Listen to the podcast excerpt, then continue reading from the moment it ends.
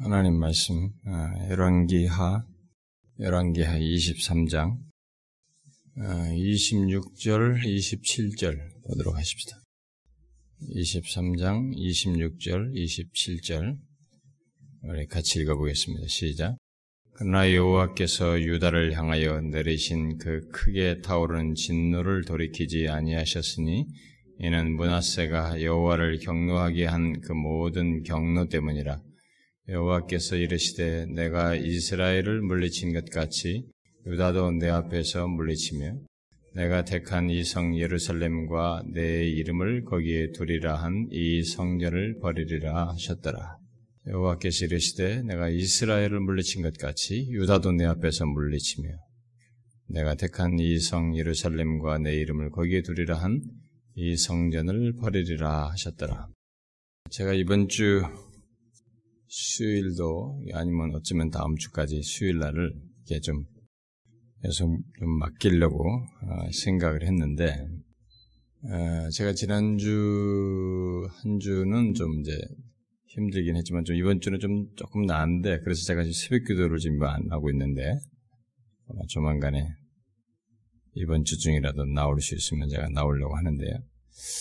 그래서 이 수요일을 이번 주하고 다음 주까지라도 내가 맡기려고 했는데 아, 지난주에 그 어, 예배 마치고 가면서 그 오늘 안 왔어요. 공교롭게도 저기 양평 쪽에 뭐 제가 학교는 말하고 싶지 않고 그냥 양평 쪽에 국수리에서 국수리 알죠? 국수리 저쪽에 양평 쪽으로 가다 보면 거기서 우리 두 청년이 오토바이를 타고 왔어요. 예배 참 수예배 참여하려고 가면서 저보고 목사님 다음 주는 설교합니까? 그래서 저한테 그러더라고요. 그래서 제가 상황을 좀 봐야 될 것 같은데 다음 주 잘 모르겠다고 제가 이렇게 했어요. 아 그런데 그 친구의 그 질문이 자꾸 제 뇌리에 남아가지고 뭐 죽는 것도 아닌데 그래서 뭐 최소라도 어, 설교를 좀 해서 설교해야 되지 않느냐 이런 생각이 들어가지고 결국 제가 오늘 했, 준비를 간단하게 했고요. 근데 공교롭게 그 친구 제가 부정적으로 지난주 얘기해서 이제 안 왔어요. 그런데 제가 앞으로 어, 뭐 우리 누가 저보고 좀 설교 횟수를 좀 줄여보는 문제를 저한테 얘기하던데 제가 이 수요 말씀을 넘기는 문제도 생각을 해보려고 해요. 하는데 한 가지 제가 이제 두 가지요. 두 가지가 제가 지금 계속 마음에 걸리는 것이 있는데 하나는 성도들에게 허락된 이 한 번의 기회를 실제로 영혼의 유익이 되게 하는 그 시간으로 말씀을 누가 전해야 한다는 것. 그것이 우리에게 지속적으로 될 수 있는지를 제가 지금 고민하고 있고, 또 다른 하나는 이제 외부 교인들이 일부러 오는 것. 그 두 가지 때문에 어, 제가 생각을 좀 해봐야 될 것 같고요. 그래서 뭐 금요일은 제가 이제 계속 할 수, 당연히 해야 될 것 같은데, 이제 수요일 날 그런 문제를 이제 한번은 고민해 보려고 합니다. 그러면서도 이제 수요일 날 제가 기독교 강의도 어, 하려다가 결국 멈췄죠.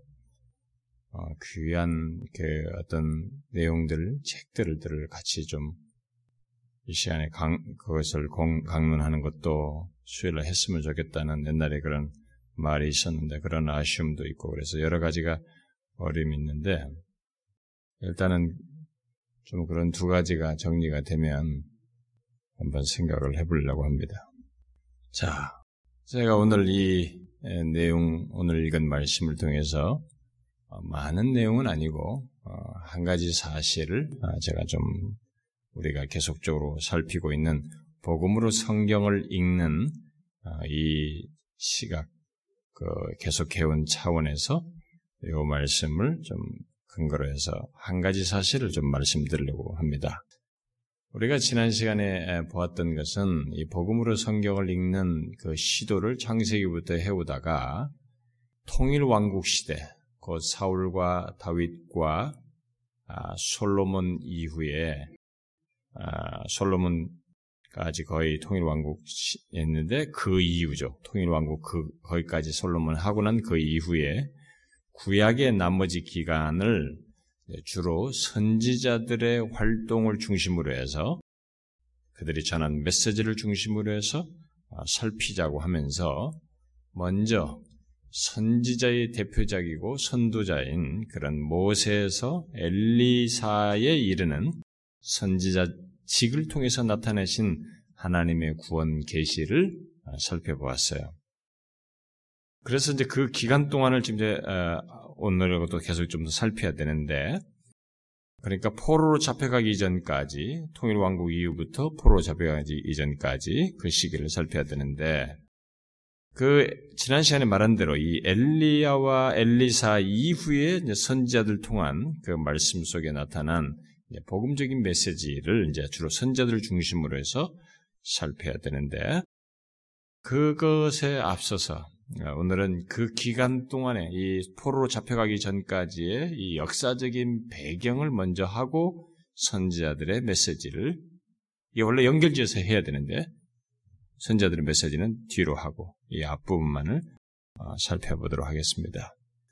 자, 포로로 잡혀가기 이전까지 통일왕국 이후의 그 기간 동안에 아, 이 선지자들이 그 전한 모든 메시지의 배경이 되는 이스라엘의 이 역사의 흐름을 좀 우리가 먼저 알 필요가 있습니다. 오늘 본문은 이제 하나님께서 이스라엘도 내치시고 어, 물리친 것 같이 유다도 물리치겠다라고 하시면서 네, 결국 물리치게 되는. 그래서 하나님께서 우리가 지난 시간에 살펴보았던 것처럼 내가 너희들 앞에 언약을 얘기하시면서 너희 앞에 생명과 죽음, 축복과 저주를 앞에 둔다고 그랬는데 이들이 결국 언약적인 맥락에서의 언약적인 저주에 이르게 되는 것을 결론적으로 기술하고 있는 것이죠. 이스라엘도 북방 이스라엘도 그렇고 남방 유다도 결국 언약적 저주 아래 놓이게 된 사실을 여기서 기술하고 있습니다. 그 내용을 우리가 이제 보아야 되는 것입니다. 이 내용 속에서 지난 시간에 말한 내용과 연관을 쭉 시켜가면서 선자들의 메시지를 전하는데 그럼에도 불구하고 선자들의 메시지 속에 이 복음적인 어떤 내용이 메시지가 담겨져 있다는 것을 어, 살펴보려고 하는 것이죠. 자, 솔로몬 이후에 생긴 그래서 오늘 우리가 아, 예, 질문을 해서 한 가지 사실을 한 가지 포인트를 생각을 하려고 하는데 그 한 가지 포인트는 뭐냐면 이 한 가지 질문과 관련된 것입니다. 솔로몬 이후에 생긴 이스라엘의 이 급격한 변화와 퇴로 영적인 이 침몰이에요. 영적인 퇴보죠. 그래서 이스라엘의 운명이 너무나 분명하게 이제 이렇게 바뀌게 되죠. 솔로몬 때까지만은 확 급상승해서 막 엄청난 영광으로 이렇게 이르게 된 이스라엘이 운명이 막 확 나락으로 떨어지는 그래서 너무나 이들의 운명이 분명하게 바뀌는 것에 대해서 우리가 알게 되는데, 그렇지 오늘 읽은 본문의 말씀에 여기까지 이르게 되는데 우리가 질문을 갖게 되는 것은 어떻게 이 이스라엘 백성들이 그렇게 바뀐 자신들의 상황을 보지 못했을까? 그렇게 흘러가는, 그렇게 계속 나락으로 떨어져가는 자신들의 이런 상황, 상태, 어? 운명이 바뀌어가져가는 언약적 저주를 향해서 치닫고 있는 이런 실상을 왜 이들은 그것을 심각하게 보지 못했을까? 그리고 그렇게 변화, 바뀌어져 버리는, 그렇게 흘러가고 있는, 나락으로 떨어지고 있는 그들, 그런 상황에 대해서 이들은 왜 거기서 살 길을 모색하지 않았을까? 거기서 일어나지 않았을까? 하는 질문입니다. 이스라엘 백성들은 솔로몬에 이르러 절정에 이른, 그래서 하나님께서 다스리는 나라의 영광과 복을 그들이 경험했습니다. 열방들이 그들에게 나와서 이 나라로 찾아와서 그 그야말로 참 하나님께서 베푼 은혜와 복을 찬송하고 그것을 부러워하는 막 자발적으로 거기에 참여하는 이런 모습을 이들은 보았습니다. 와 놀랍다는 것을 자신들이 경험했죠. 음? 우리는 그런 이 이스라엘 역사를 통해서 지금 제가 던진 이 질문을 우리의 현재와 관련해서, 우리들의 신앙의 여정과 관련해서, 그리고 교회와 이 나라 이 민족의 이 한국 교회의 이런 흐름과 관련해서 진지하게 생각해 봐야 됩니다. 예, 진지하게 생각해 봐야 된다고 제가 지금 말을 하는 것은 이스라엘 백성들이 이렇게 되게 된 이런 원인과 관련해서 생각해 볼 때 참 우리가 똑똑치 않다는 것입니다. 참 이 부분에 있어서 우리가 그렇게 이런 것을 아 계시된 말씀을 통해서 깨달음에도 불구하고 인간들 중에 상당수가 요걸 어, 실제적인 유익과 그 메시지로 얻지 못한다는 것입니다. 특별히 하나님께서 다윗에게 하신 약속이 이스라엘 백성들에 있었기 때문에 이들은 그 약속 안에서 하나님께서 자기들에게 허락하실 복과 자신들과 함께 계서 이루실 영광들을 바라보면서 더 적극적으로 그 영광과 부요함, 복을 누릴 수도 있었을 텐데 오히려 이들은 그런 것으로부터 멀어져서 그들에게 생긴 급격한 변화와 달라진 운명에 대해서 분명히 그것을 어쩌면 굉장히 안타까워하면서 굉장히 그 충격도 받고 그것을 다시 얻고자 하는, 돌아, 돌아가고자 하는 어떤 열망을 드러낼 법도 하는데도 불구하고 그들은 그런 상태로부터 돌이키고자 하지 아니하고 계속적으로 이렇게 마치 그 언약적 저주를 향해서 돌진을 해 나갔다는 것입니다. 이게 이스라엘 역사예요. 그래서 우리의 질문은 어떻게 해서 그렇게 되었느냐? 그럴 수 있을까라는 것입니다. 일단 이스라엘의 상황이 갈수록 그렇게 악화된 이유로서 우리가 생각할 수 있는 여러 가지 이유를 말할 수 있겠습니다만은 이 시간은 이제 간단히 나중에 이제 선자들의 메시지 속에서 우리가 좀 더 어떤 것들을 구체적인 내용을 볼 것이기 때문에 역사적인 배경만 말하는 차원에서 제가 오늘 두 가지 정도의 사실만 말씀드리면 첫 번째 이유는 일단 우리가 선지자들이 나중에 계속 지적하는 것을 그들의 마음이 폐역하다, 뭐 마음이 굳은 마음, 무슨 폐역하고 부패하고 뭐 이런 얘기를 하면서 그리고 하도 돌이키지 않는 그들의 강팍함을 지적한 것을 보게 될 때 첫 번째 이유는 인간의 마음에 죄악된 본성을 여기서 배제하기가 어렵습니다. 다시 말해서 인간의 죄악된 본성이 그렇게 악화된 상황과 상태에 대해서 일어나도록, 거기서 살아나도록, 그리고 거기서 개혁하도록 부르짖는 이 선지자들의 외침을 거절하는 거예요. 우리가 볼 때는 그런 것으로부터 살아나도록 권하고 개혁을 외치는 이 선지자들의 외침, 이게 이것도 굉장히 강력한 것처럼 우리가 이런 계시록의 기록을 가지고 있으니까 우리는 이게 굉장히 강력하다 이렇게 생각을 하지만 선지자들이 그 당시에 했던 메시지들을 다 기록했으니까 그들이 얼마나 우리가 읽어볼 때 강력해 보입니까?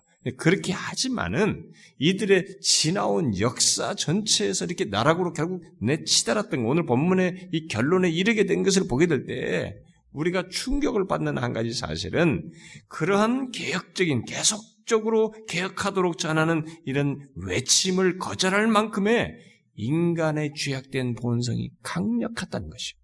그게 하나가 첫 번째 이유. 구체적인 설명에 앞서서 먼저 얘기할게요. 또 다른 하나는 아, 이들이 계속 그 점진적으로 계속 그쪽을 향해서 언약적 저주를 향해서 나아가는데 그때 나아가는 그때 당대 당대 당대 사람들이 계속 놀라울 정도로 반복적으로 과거에 자신들에게 주었던 영광, 은혜의 부유함들, 이런 거, 과거와 그리고 자신들이 하나님과의 관계 속에서 더 은혜롭게 줄 수도 있고 또 하나님이 약속하신 것에 대한 어떤 미래적인 전망 이런 것들을 이렇게 포괄적으로 보면서 현재의 상황을 그런 것 속에서 보면서 현재를 하나님 앞에 서거나 하나님께 돌이키려고 하는 이런 태도를 취하는 것이 아니라 이 두 개의 과거와 미래와 현재를 이렇게 묶어서 보는 것이 아니라 두 가지를 딱 잘라내 버리고 그냥 오늘 사는 것에만 열심히 했다는 거예요. 그게 이스라엘 역사에 이 뒤, 솔로몬 이후로부터 막 내리치닫는 이스라엘 역사 속에서 일단 가장 쉽게 보편적으로 큰 그림 속에서 볼 수 있는 저렇게 언약적 저주를 향해서 내리치닫는 그 배경 속에서 볼게 되는 두 가지 원인이에요. 그런 것들을 이제 구체적으로 선자들의 외침 속에서 뭐 내용들을 뽑아내서 설명할 것들이 많이 있겠습니다만은 그것은 이 배경 다음에 더 설명하면서 얘기할 얘기인데 그 다음 시간에 얘기로 하고 이렇다 이 말입니다. 자, 이스라엘이 어, 다윗 때 이룩한 최상의 국가, 영토를 넓혀서 어, 최상의 국가에서 결국 멸망과 바벨론 포로 까지 나아가는데 약 400년이 어, 걸리게 되는데 그들은 과거나 미래를 연결해서 현재를 보지 않고 거의 그런 것과 상관이 없이 우선 살고 보자는 식의 삶의 방향을 가지면서 이렇게 내리치달았던 것을 보게 돼요.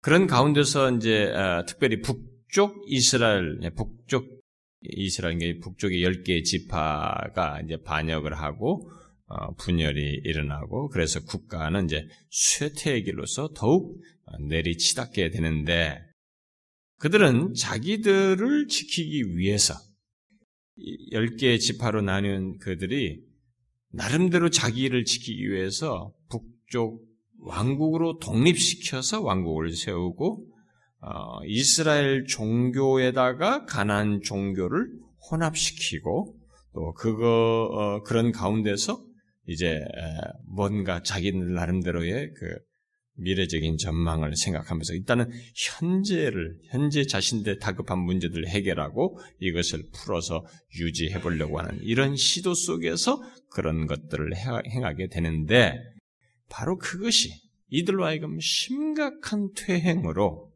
나아가게 하는 포문을 열어놓은 것입니다.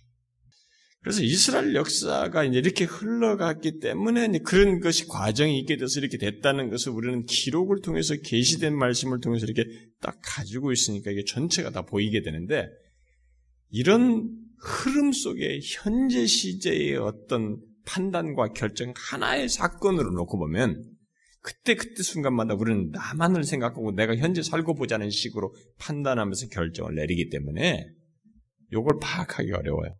그러니까 이것이 주는 위험을 그렇게 크게 못 느껴 사람들이. 그러니까 지금 우리들이 똑같은 일을 할 수 있는 거예요. 바로 그걸 생각해 보라는 것입니다.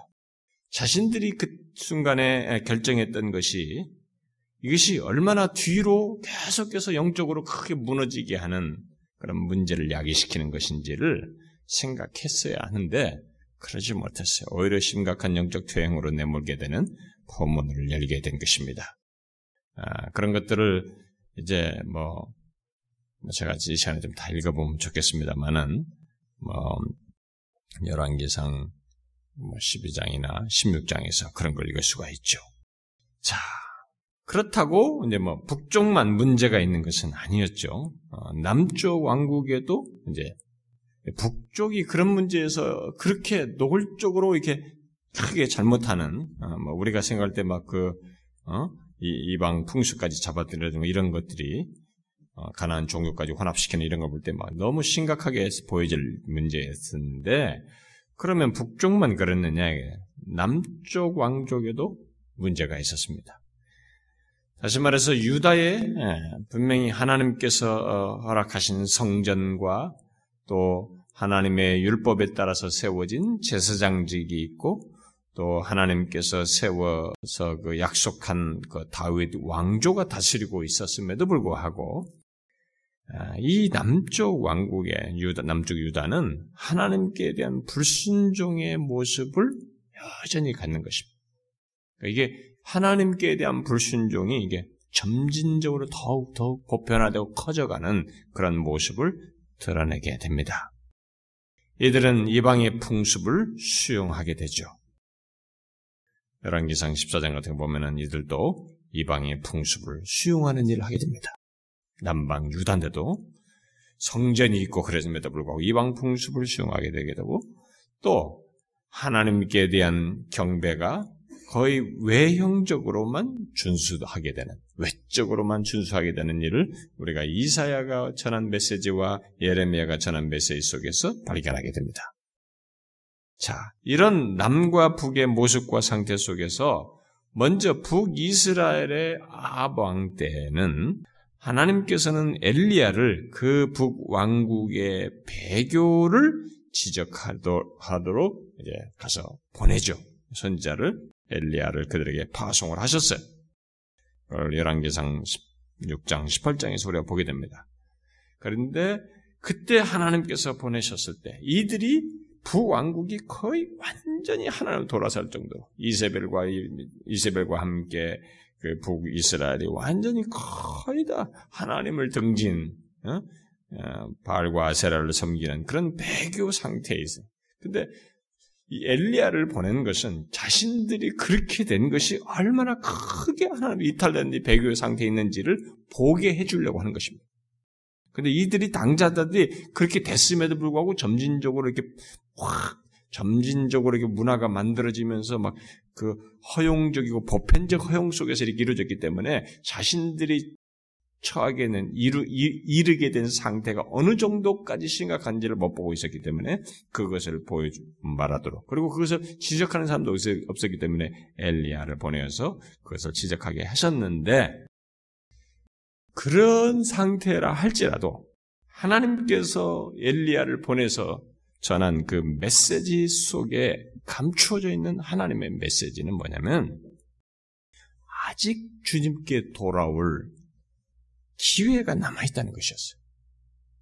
그것이 그래서 어느 때까지 너희들이 머뭇거릴 것이냐 여호와께로 돌아오라 하나님이 이 하나님만이 참신이 하나님이 돌아오라는 아직도 주님께로 돌아올 때가 타이밍이 아직도 남아있다고 하는 것을 그 메시지 속에 담고 있었어요.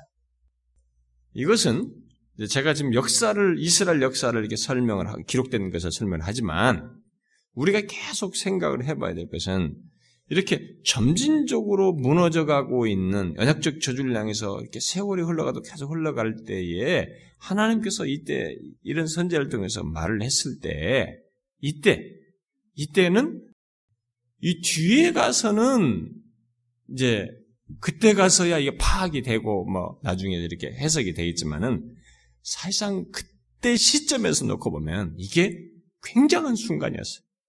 굉장한 순간인 것입니다. 아직도 돌아올 때가 있다고 하는 하나님의 메시지가 담고 있었기 때문에 굉장히 중요한 순간이었습니다. 근데 사람은 이걸 못 보는 거예요. 그래서 이들이 이렇게 흘러갔어요. 어, 우리가 이 성경을 통해서도 배워야 되겠고, 그리고 우리의 모든 현실 속에서도 이제 자꾸 배워야 될 것 중에 하나가 뭐냐면은, 아, 이제 현실을 잘 파악하고 거기서 이제 바른 판단과 파악 속에서 우리의 신앙을 바르게 유지하기 위해서는 어, 이 성경에 대한 그 계시된 말씀을 정확하게 바르게 알기도 해야 되고 역사적인 이해를 사실 성경의 근거에서도 그렇고 일반 역사적인 차원에서 그렇고 또 신앙의 역사 속에서도 교회 역사적인 차원에서의 그 현재의 문제와 상황과 시점을 보는 것이 사실 굉장히 중요해요. 어떤 사람은 저보고 아, 그 목사님은 어떻게 그걸 이렇게 어, 뭐 배교 시리즈 그 책에서 어떤 내용을 가지고 그러면 어떻게 그렇게 말을 했습니까? 이렇게 하는데 그거 뭐 제가 좀 연구해서 그런 것이기도 하고요. 생각하는데 단지 그 사람이 그런 질문을 하고서 역사적인 이해가 기저에 있어서 이제 그걸 사람들이 캐치를 못해서 그런 것을 갖지 못하기 때문에 그런데 그것이 있음으로써 현재를 잘 볼 수 있는 거예요. 굉장히 중요한 것입니다. 근데 그걸 못 보면 사람에게 진짜 맹인이 돼버려요. 현재에 대한 맹인이 돼버립니다. 이 현재에 대한 영적인 맹인이 돼버리면 분명히 위급한데도 위급함을 모르기 때문에 그냥 내리치닫는 거죠. 막 앞서서 같이 가는 거예요. 앞에 인도자가 맹인이어서 맹인 따라가는 격이 되는 거죠. 그러니까 이 시점이 사실상은 하나님께서 엘리야를 통해서 그 메시지의 기저에 담겨진 내용은 사실상 북이스라엘의 입장에서 보면 굉장히 중요한 순간이었어요. 응? 아직도 돌아올 때가 남아있다. 라는 것이 담겨져 있었기 때문에. 그런데 그런 메시지가 기저에 담겨 있다고 하는 것은 이면적으로 보면 이면적으로 보면 어떤 내용이 거기에 담겨져 있냐면은 시간이 마냥 주어지지는 않는다는 것이 담겨져 있는 것입니다. 하나님이 예를 들어서 야 내가 너희들에게 언약을 맺었으니까 계속 생명과 축복만 주겠다라고 했으면 이런 것에 대한 이 자각력이 없고 크게 생각지 않아도 될 수 있을지 몰라요. 그런데 하나님께서는 자기 우리가 지난 시간에 말한 것처럼 언약을 맺은 백성임에도 불구하고 심판이 있다는 얘기를 했습니다. 어? 심판이 그런 얘기를 했기 때문에 이 언약적 관계 속에서도 생명과 죽음, 축복과 저주라고 하는 것을 놓았기 때문에 이 타이밍이 시간을 주었을 때 여기서 축복과 저주만 계속 있는 것이 아니라 죽음과 저주라고 하는 것에 이룰 수 있다고 하는 이 내용이 같이 맞물려 있단 말이에요. 그러니까 이것과 같이 맞물려 생각해 볼 때 이들에게 이렇게 선제를 통해서 권면하고 말씀했을 때는 뭐가 담겨지냐? 그게 마냥 주어지는 시간은 아니라고 하는 것이 이면에 담겨져 있는 것입니다. 여러분 이것은요 우리 한국 교회든 우리 개인이든 교회든 우리가 똑같이 다 생각해 봐야 됩니다. 예, 이런 성경의 이런 사실을 바르게 이해를 해서 우리에게 적용해 볼 수 있어요. 근데 이런 걸 파악하고 적용하려면 진짜로 영적인 명민함이 있어야 돼요. 영적으로 이런 부분을 정말 분별할 수 있어야 됩니다. 그거 쉽지 않습니다. 제가 쉽지 않다는 것을 여러분들의 어떤 저, 여러분이나 저의 삶과 신앙 태도와 행태를 놓고 설명하자면은 좀 더 자극적으로 더 구체적으로 적용하면은 우리가 충격을 받을 수 있을 정도로 우리가 별로 다르지 않아요. 다르지 않다고 할 모습이 있어요. 우리들에게도. 그러려면 진짜로 영적인 명민함이 필요해요. 그런데 실제로 이스라엘 역사를 놓고 보면 시간이 흘러감에 따라서 이들은 하나님이 이렇게 언약적인 그 관계 속에서 두신 이 어떤 축복과 저주를 어? 예, 놓고 시간을 이렇게 마냥 인내하지 않는다고 하는 것을 결국은 경험할 시점으로 막 나아가 버리죠. 시간이 흘러감에 따라 점점 하나님이 그들을 그런 언약적 관계에서 놓으신 것에 인내가 다해간다고 하는 것을 어, 이들이 알지 못하고 내리치다르면서 점점 한계에 도달하게 되는 것을 어, 보게 됩니다. 그래서 뒤에서 등장한 아모스와 호세아 선지자가 북이스라엘의 회개를 막 외치죠. 여러분들이 이제 그런 맥락에서 아모스와 호세아를 막 한 번에 단숨에 딱 읽어보면 막 절박합니다. 그리고 긴박해. 여호와께 돌아오라고 외쳤지만 그들이 여호와께 돌아오게 하는 데는 실패합니다. 그래서 BC 722년에 이스라엘은 아시리아에 의해서 멸망당하게 됩니다. 그래서 열왕기하 17장에서 우리가 보게 되죠. 자, 이런 사건이 엄청난 사건이 있어요. 같은 동족인데 막 떨어져 나간 이 열 개가 막 철창이 막 짓밟혀서 막 뺏겼어요. 어? 제가 옛날에도 아시리아 얘기했습니다만 아시리아의 이 잔인함 우리가 아수르. 아수르의 그 수도가 니느웨였잖아요. 아수르가 고고학적인 자료에 보면은 제가 지난번에 인용했어요. 막 그 성 입구에 막 이 목 잘라온 목들 그걸 막 엄청나게 쌓아놓을 정도로 그렇게 잔인하게 사람들을 막 토막내서 채고 막 살을 도려내고 막 이런 잔인하게 죽여가면서 이렇게 정복을 했던 나라거든요. 그런 아시리아에 막 짓밟히는 것입니다. 응? 완전히 나라가 포로로 잡혀가고 막 뒤섞고 난리가 나죠.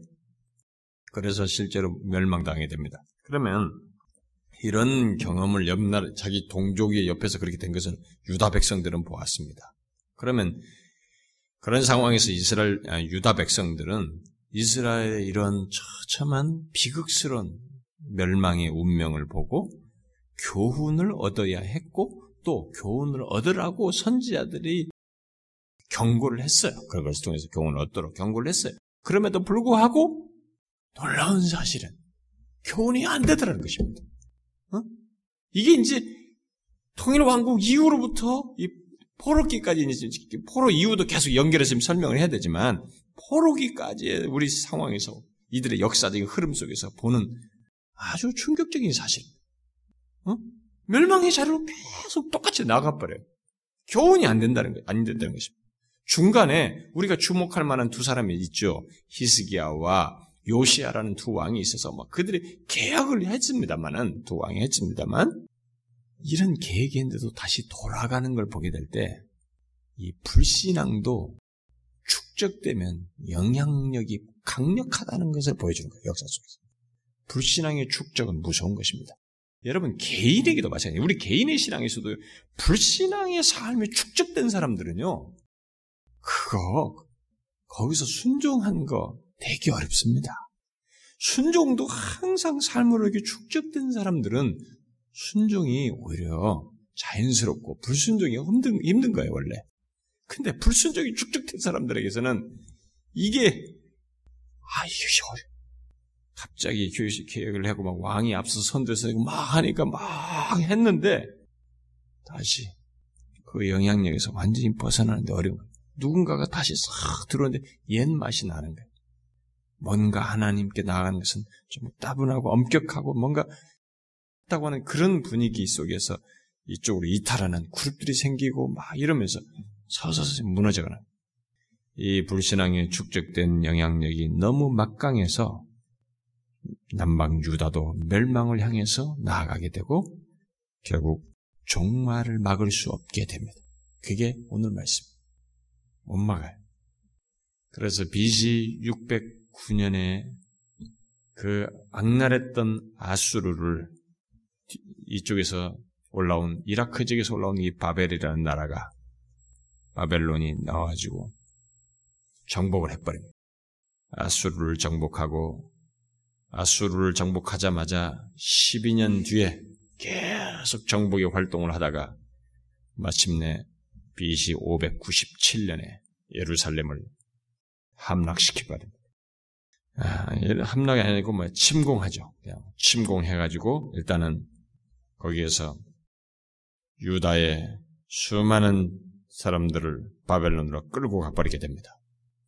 거기에 1차 포로에 이제 뭐, 이제 똑똑한 사람들, 뭐, 다니엘의 친구들, 뭐 이런 사람들도 아마 잡혀간 것이죠. 바벨론으로 끌고 가고, 그 뒤로 마치 이제 분봉왕처럼 세운 시드기야를 두어서 바벨론의 통치 아래서 이게 잘 바벨론의 명령을 따라서 움직이도록 이렇게 했는데 이 시드기야가 바벨론의 반기를 들죠. 그러자 이 바벨론이 그 잔인함을 더 드러내죠. 그래서 보복을 끔찍하게 자행하게 됩니다. 그런 가운데서 BC 586년에 마침내 예루살렘을 함락시키죠. 그래서 예루살렘과 성전을 초토화시켜버립니다. 황폐하게 돼요.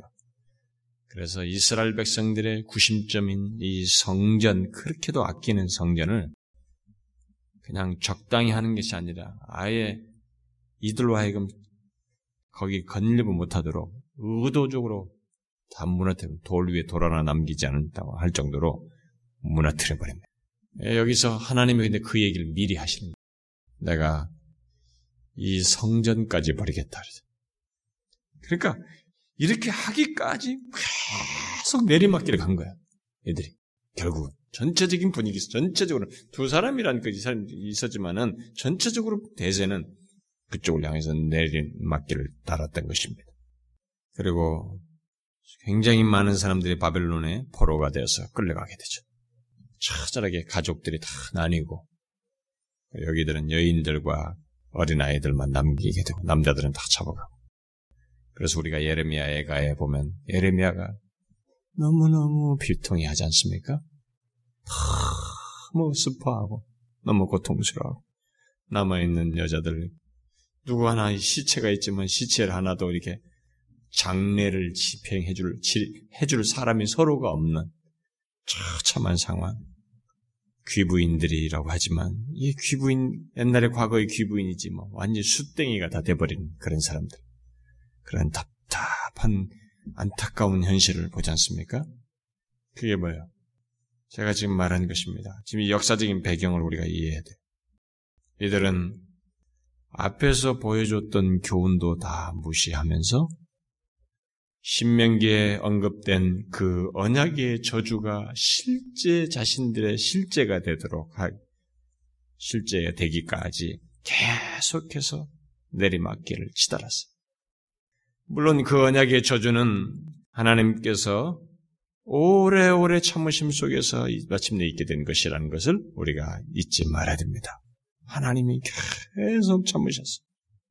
우리는 이제 그걸 선지자들의 메시지를 통해서 보게 됩니다. 제가 선지서를 읽어보면은, 야, 에사야 선지자 하나 읽어보고, 누구 하나 선지자 읽어보면, 야, 이때 중간에 벌써 끝내도 벌써 끝냈겠다.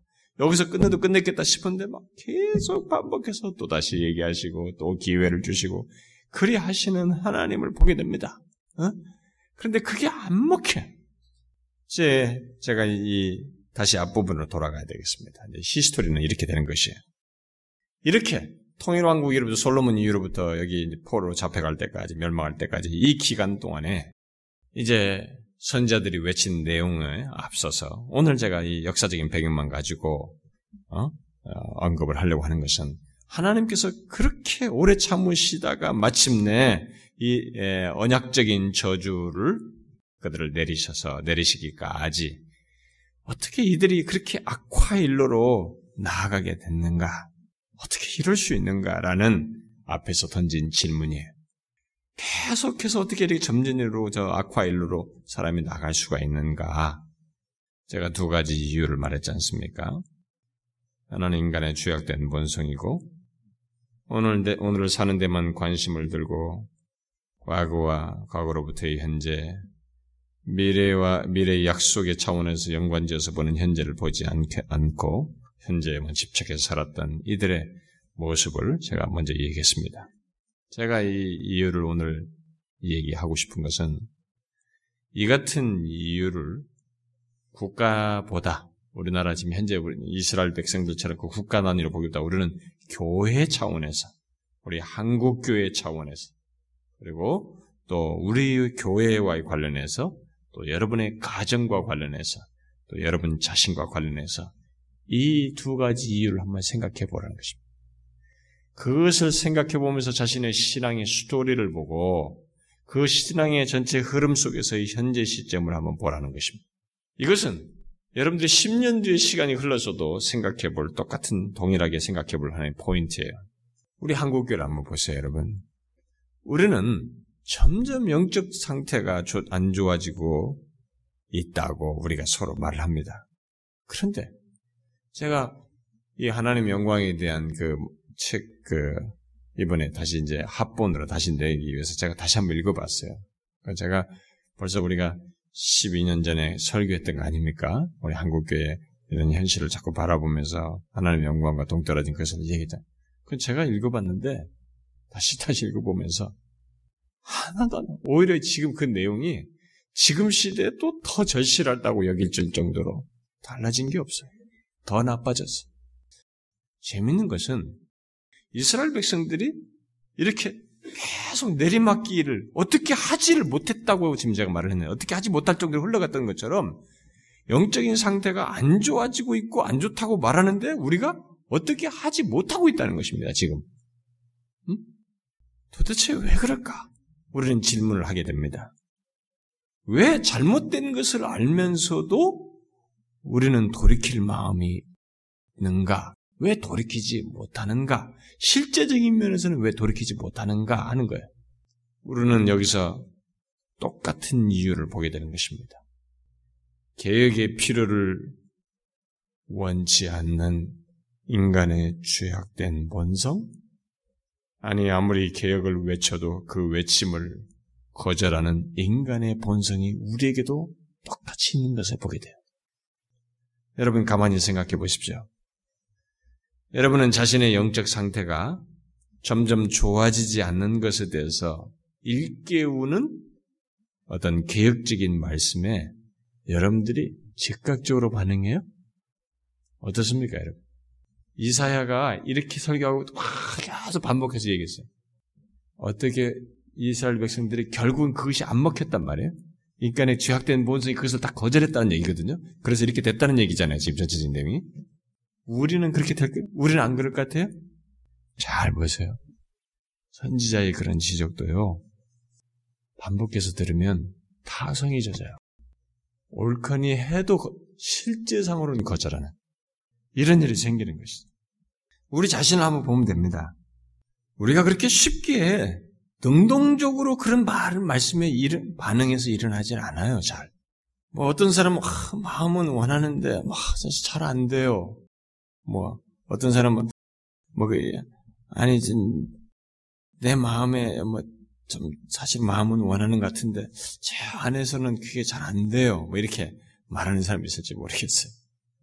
이제 그 그걸 좋은 말로 이제 다른 말로 하면은 이들처럼 이제 죄악된 본성이 이렇게 강력하다라는 말로 말할 수도 있겠는데 아무리 선지자들이 계획적인 메시지를 전해도 이 죄악된 본성이 그렇게 강력했어요. 그걸 거절할 만큼 들어도 실제로 움직이지 않을 정도. 근데 여러분 잘 보세요. 오늘날 우리가 한국교회에서도 무슨 개혁이 필요하다, 뭐 이렇게 한국교회 어떻다 해도 안 된다는 말을 하잖아요. 이유가 도대체 뭐냐 우리가 왜 이렇게 안 되냐 이게. 아무리 무슨 뭐라 하자고 하자고 해도 영적인 상태는 계속 기울어 가요 지금. 행복선을 향해서 간다고. 뭐 해결책을 못 찾는 거야 사람들이. 개 중에, 개 중에 어떤 개별적으로 막 사모하는 자들을 영적으로 이렇게 뭔가 하나님의 말씀을 진실하려고 하는 사람들은 또 그런 것 속에서 고통하면서 이렇게 그들은 그들끼리, 어? 찾아서 뭉치고 말해줘. 이런 사람들이 있긴 하겠습니다만은 일단 전체적인 영적인 분위기 속에는 그래서 구약성경에도 남은 자 얘기, 그루트 얘기가 나오는 거예요. 어, 남은 자 사상이 있는 것인데 전체적인 분위기가 일단 이렇게 흘러갔다 이 말이에요. 이스라엘 백성 우리가 보는 것처럼. 근데 우리도 지금 전체로 그렇단 말이에요. 그런데 거기에 대해서 아, 왜 이렇게 안 되냐 우리 그 원인 속에 이들이 가지고 있던 원인과 똑같은 게 우리 똑같이 있는 거예요. 그 정도로 우리들의 이 본성이 강력한 죄악된 본성. 하나님의 말씀. 여러분 선지자가 뭐 예레미 같은 선지자 같은 선지자가 그런 말씀을 막 하면 여러분들이 그런 말씀 들으면 우리는 다 깨어날 것 같고 금방 다 일어날 것 같습니까? 안 그래요. 여러분 여기서 전해지는 말씀에 여러분들이 탁그 타성에 젖고 맨날 똑같은 얘기네, 뭐 반복적이네, 뭐 똑같은 얘기네. 이렇게 하는 것, 그 똑같은 모습이에요, 여러분. 응? 여러분에게는 하나도 그게 다르, 다르게 들려지지 않고 똑같고 그냥 거기서 거기고 그게 들은 것이 이렇게 언약적 저주를 향해서 그냥 치달았던 그 사람들의 모습과 다른 것이 아닌 거예요, 사실. 살아남는 사람들은 거기서 일어나는 거거든. 근데 이들이 흘러갔어요. 우리도 지금 그걸 못 막아내고 있습니다. 우리들이 흐름을 못 막아내요. 계속 악화일로 나아갔던 옛날 이스라엘 백성들의 그런 모습, 죄악된 모습은 다시 그런 맥락에서 우리에게도 있을 수 있는 것이죠. 이들이 가진 또 다른 이유도 똑같아요. 과거에가 어땠는지는 관심이 없어요. 과거에 뭐 우리가 영광이 뭐 평양붕이다 무슨 뭐 그런 뭐 우리가 과거에 하나님의 은혜를 누렸던 것에는 그런 것에 관심도 없고 또 앞으로 어떻게 될 것에 대해서도 별로 관심이 없어요. 그저 우선 살고 보자는 시기지. 우선. 응?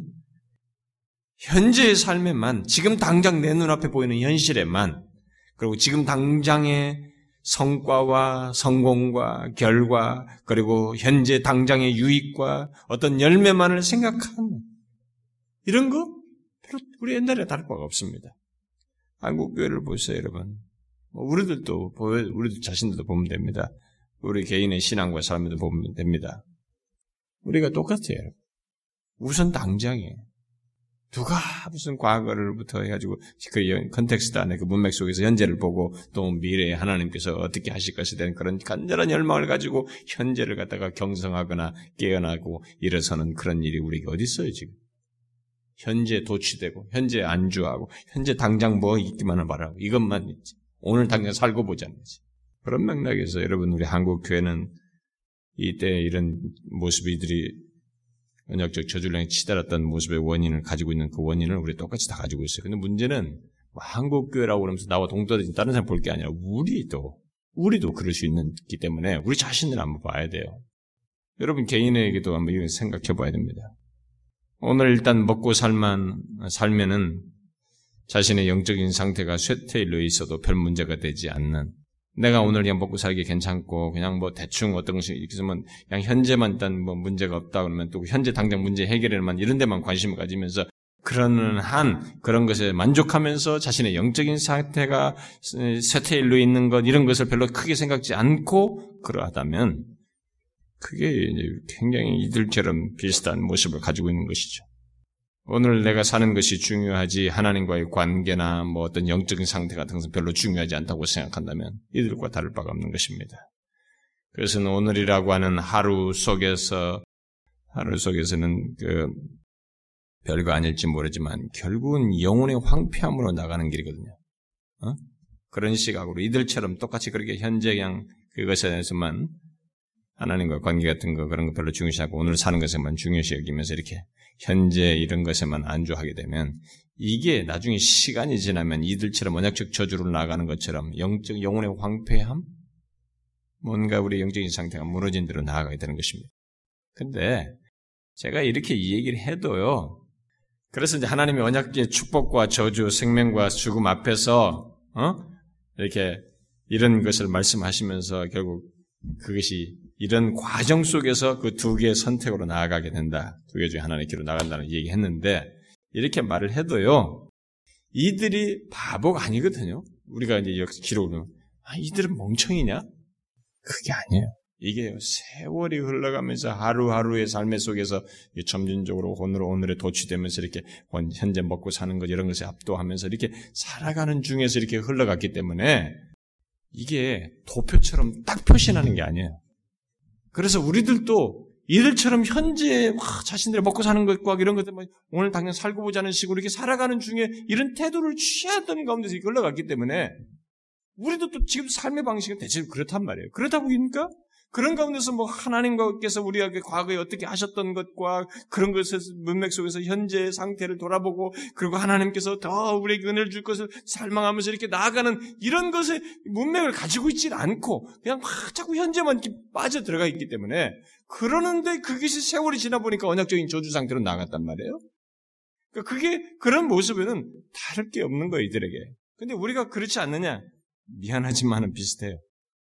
오늘은 한국 교회 성도도 비슷하고 심지어 우리들 안에서도 그런 것은 쉽게 볼 수 있는 모습.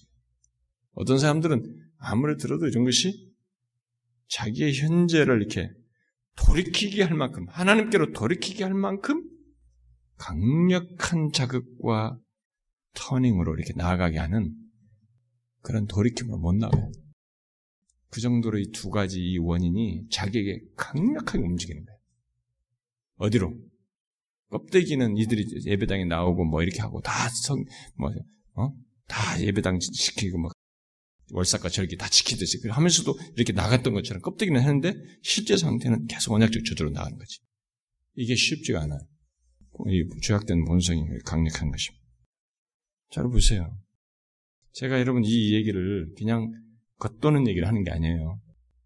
우리 중에도 세월이 지나도 돌이키지를 못하는 거예요. 자신이 지금 세월이 지나면서도 신앙이 흐르는 과정을 제가 한 번의 사건이나 한 번의 영적인 그런 문제를 말한 게 아니고 자신의 신앙의 전 여정을 한번 생각해 보라는 얘기예요. 우리는 그렇게 생각해봐요. 저 자신들 생각해봐도 우리 교회, 교회 영적인 상태도 마찬가지고 한국교회는 둘째 치고 우리들의 영적인 상태, 우리 개인에게서 이걸 한번 봐야 된다는 거예요. 어떠느냐 이거죠. 이 질문 자체가 이 질문이 이런 것을 통해서 만약에 누군가가 자기를 파악할 수 있고 그래서 파악해서 이 두 가지 원인이 극복될 정도면은 그것은 히스기야와 요시야 케이스예요. 그런 케이스는 그렇게 드물었던 가운데 tul출된 비록 불신앙의 강력한 축적된 영향력에서 이 대세는 그걸 꺾 그걸 막 무너뜨리면서 나아갔지만 그럼에도 그 남은 자에 해당하는 사람 같은 사람이죠. 가끔 어떤 사람들이 그런 얘기 합니다. 아, 목사님, 참, 참 명적인 상태는 뭐, 항상 그렇고, 요즘 뭐, 참 잘 안 되네요. 뭐가 좀 힘들고 좀 그러네요. 왜 그런지 모르겠어요. 좋아요. 우리는 그럴 수 있고요. 그런 얘기 얼마든지 할 수 있습니다. 근데 일단은 지금 제가 오늘 말하는 이스라엘 역사의 이 통일왕국 시대 솔로몬 이후부터 이 멸망까지 포로 가기까지 이런 흐름의 시각에서 자기 자신을 보고요. 이런 전체적인 긴 영적인 역사의 차원에서 자기 자신을 보아서 이게 만약에 그런 얘기를 하든 뭐라든 그게 일시적으로 해서 이렇게 하나님께 돌아서는 게 아니라 그렇게 마치 숙명적인 것처럼 이 극복하지 못할 만큼 강력한 그 죄악된 본성을 쫓아서 이렇게 쭉쭉쭉 흘러가서 언약적 저주를 향해서 나아가고 있다면 그건 그냥 푸념스럽게 얘기할 정도가 아니에요. 그냥 넌지시 얘기해 볼 정도 아니에요. 그건 심각하게 생각해야 돼.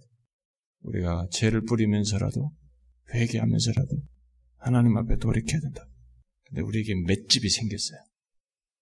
이사야 선지자가 회개하라, 막 돌이켜라, 말 아모스 선지자 뭐다 있어요. 회개하라, 돌이켜라, 막 이런 얘기잖아요. 그런 것도 들으면서 이게 그런 강력한 말씀에 맷집이 생기면서 실제로는 본성과 현재에 집착하면서 축축축축 언약적 저주로 나가는 이들처럼 우리들도 거기에 맷집이 생겨. 들으면서도 이쪽으로 간다. 여러분, 우리는 이 성경의 역사적인 교훈을 진짜로 우리 개인과 교회와 조국교회를 관련해서 비추어서 생각해 봐야 돼. 나는 뭐 괜찮습니다. 그렇게 말하지 말아야 돼. 그렇게 말하지 말아야 돼. 그러면 어떻게 해야 되겠냐? 응? 그러면 어떻게 해야 되겠어요? 똑같이 두 가지 문제에 대해서 두 가지, 두 가지 그 문제와 관련해서 어떻게에 대해서만 제가 간단히 덧붙이면 여러분 마음에 죄악된 본성은요 성령이 하셔요. 이건 성령에 의해서만 됩니다. 그래서 나중에 새 언약을 얘기할 때 이스라엘 백성들의 안 되는 역사를 다 얘기하면서 제가 선지서 얘기할 선지자 얘기할 때 나중에 얘기할 겁니다만은 예레미야가 새 언약을 얘기하면서 영 성령을 얘기. 그리고 사도 바울이 그것을 얘기합니다. 로마서에서도 우리로서는 안 돼요. 성령이 이 죄악된 본성을 이기게 하신 겁니다. 우리 자신의 의지로는 안 돼요. 그런데 성령께서 이것을 하실 때 수단을 사용해요. 말씀을 사용. 그러니까 성령이 말씀을 가지고 우리에게 계속 우리를 들이치는 거예요. 교훈하고 책망하고 바르게 하고 막 그렇게 해서 이 하나님께 죄악된 본성으로 막 자꾸 하나님께 돌이키는 것을 거스르려고 하는 이것을 반대적으로 깨는 거지. 그래서 성령 앞에 굴복시키는 것입니다. 성령에 굴복해 하는 것입니다. 그러니 이 죄악된 본성은 여러분이나 제나 우리의 의지력으로 된다고 생각하면 안 돼요. 옛날에 한참 학창 시절에 하면 한다고 했고 뭐 목표를 정하면 공부도 열심히 해서 뭐 성적을 올리고 했던 사람들 그거 여기다 대입하면 안 돼요, 여러분.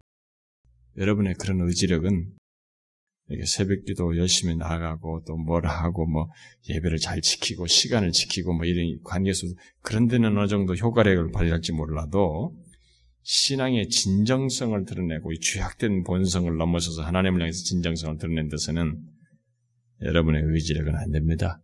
미안하지만 성령께서 하셔야 돼. 그러니 성령께서 그분의 말씀을 통해서 우리의 이 죄악된 본성을 건드리고 그래도 주께로 돌아오라는 말씀에 순복하도록 하는 것에 그 길이 한 가지예요. 우리는 거기에 순응해야 되는 것입니다.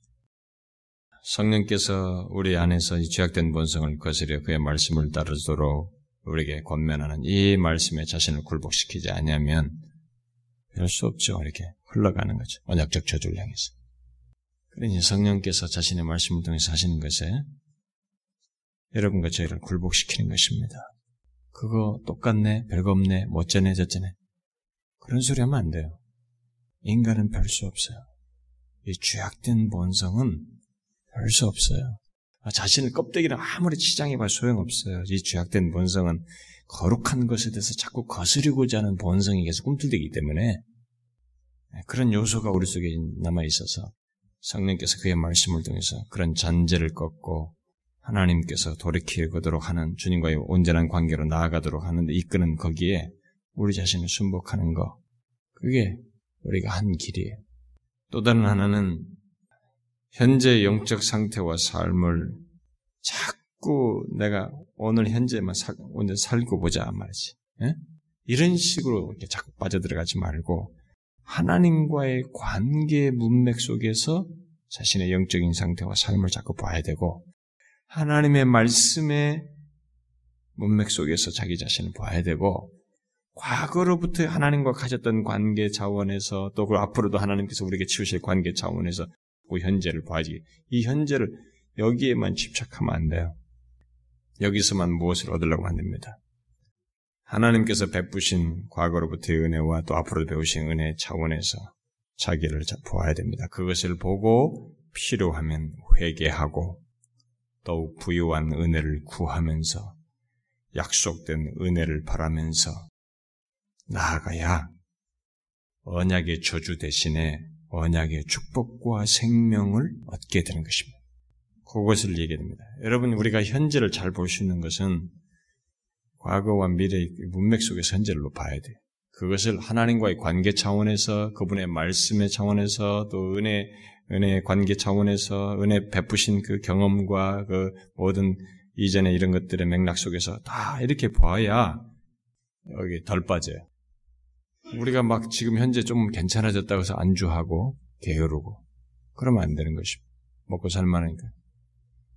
우리가 옛날에는 어땠는데 여러분 개인이든 가정적으로든 교회적으로든 마찬가지입니다. 한국교도 그런 문제를 우리가 넘어서야 되는 것입니다. 이스라엘 백성들이 이것을 못했죠.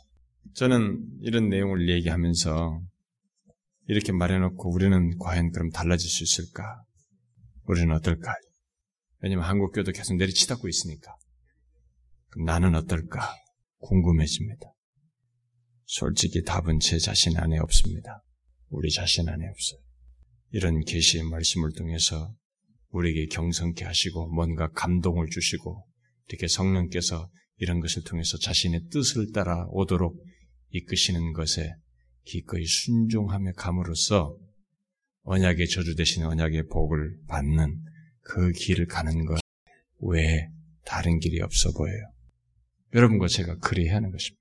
여러분들의 영적인 지금까지 지난 시간들을 잘 돌아보십시오. 언약적 저주를 향해서 나아가는 그렇게 맹목적이고 수동적이고 이렇게 마치 운명론적인 그런 신앙의 생태가 아니라 하나님의 말씀이 여전히 수시로 전해질 때마다 나를 돌이키고 돌이켜 하나님께로 더 나아가게 하고 있는지 언제든지 말씀이 전해지면 그 말씀이 나를 하나님께로 더 가까이 나가게 하는 자극이 되고 기회가 되고 있는지를 보라는 것입니다. 계속 그리해야만이 히스기야와 요시아 케이스가 됩니다. 히스기야 요시아는 다 하나님의 말씀에 반응했다고. 반응했어요. 그게 유별난 케이스예요, 그게. 남은 자 케이스죠. 여러분과 저에게도 그래야 되는 것입니다. 그럼 미안하지만 우리 중에 어떤 사람은 그래도 안 되는 것입니다. 어떤 사람은. 이스라엘 백성에게 흘러갔더니 아무리 말씀을 전해도 그게 자기한테는 안, 돌이켜지지가 않는 거야, 계속. 그만큼 강력한 거지, 자기의 죄악된 본성이. 그 말씀을 거스를 만큼 죄악된 본성이 강한 거예요. 그리고 뭐 현재나 집착하지, 현재 잘 되는 것, 이 차원에서나 모든 신앙생활을 하려고 하지. 안 되는 것입니다. 우리는 후자가 돼서는 안 되는 거죠. 전자가 돼요. 뭐가 똑같은 얘기입니까? 이사에서 1장이 똑같아? 아, 30장 뒤에도 똑같고, 40장도 똑같고, 45장 똑같습니까? 비슷하죠? 뭐, 우상 얘기 똑같고, 또 얘기고, 또 얘기하니까. 아니에요, 여러분. 그때그때마다 돌이켜야 되는 거예요. 그 사람이 네 남은 자예요, 남은 자. 그 사람이 이스기야라고. 그 사람이 요시아 케이스인 거예요. 그렇게 안 되는 사람이 반복해서 전해질 때마다 그것을 통해서 하나님의 자신의 죄악된 모습이 꺾이고 그 말씀에 하나님을 돌이키지 않으냐면 이 다수가 되는 것이지. 우리는 이걸 배워야 됩니다. 하나님이 언약 가운데서 저주를 말해도 그는 은혜의 배경 속에 사시는 것이. 우리는 이런 말씀을 통해서 주께서 언약의 복도 약속하셨고 생명도 약속했으니 오히려 우리는 돌이킴으로써 하나님과 온전한 관계 속에서 그걸 누리고자 해야 되는 것입니다. 아시겠죠, 여러분? 우리 모두가 그러기를 바랍니다. 기도합시다. 하나님 아버지, 이스라엘 역사를 기록해서 우리에게 분명한 교훈을 주시는 것을 하나님 우리들이 잘 깨닫고 언약적 저주를 향해서 그렇게 이겨내지 못하고 흘러갔던 이스라엘 백성들과는 달리 주께서 우리에게 말씀하실 때 우리의 죄악된 본성을 넘어서서 그 말씀에 그때그때 반응하며 진실하게 반응하며 주님과 온전한 관계로 나아가기를 소원하는 우리들이 되게 하여 주옵소서. 원하시옵거든 우리 조국 교회가 그렇게 되게 해주시고 몸된 교회가 그렇게 되게 해주시고 우리들의 가정이 그렇게 되게 하여 주시며 우리 개개인이 그렇게 되게 하여 주옵소서. 오늘을 살고 보자는 식이 아니라 하나님께서 우리에게 은혜를 베푸셨고 약속하셨고 또 현재뿐만 아니라 미래도 하나님과의 관계 속에서 펼쳐질 것을 바라보면서 주님께 더 은혜를 구하며 갈망하며 나아가는 저희들이 되게 하여 주옵소서. 그리 되게 해 주시기를 구하옵고 예수 그리스도의 이름으로 기도하옵나이다. 아멘.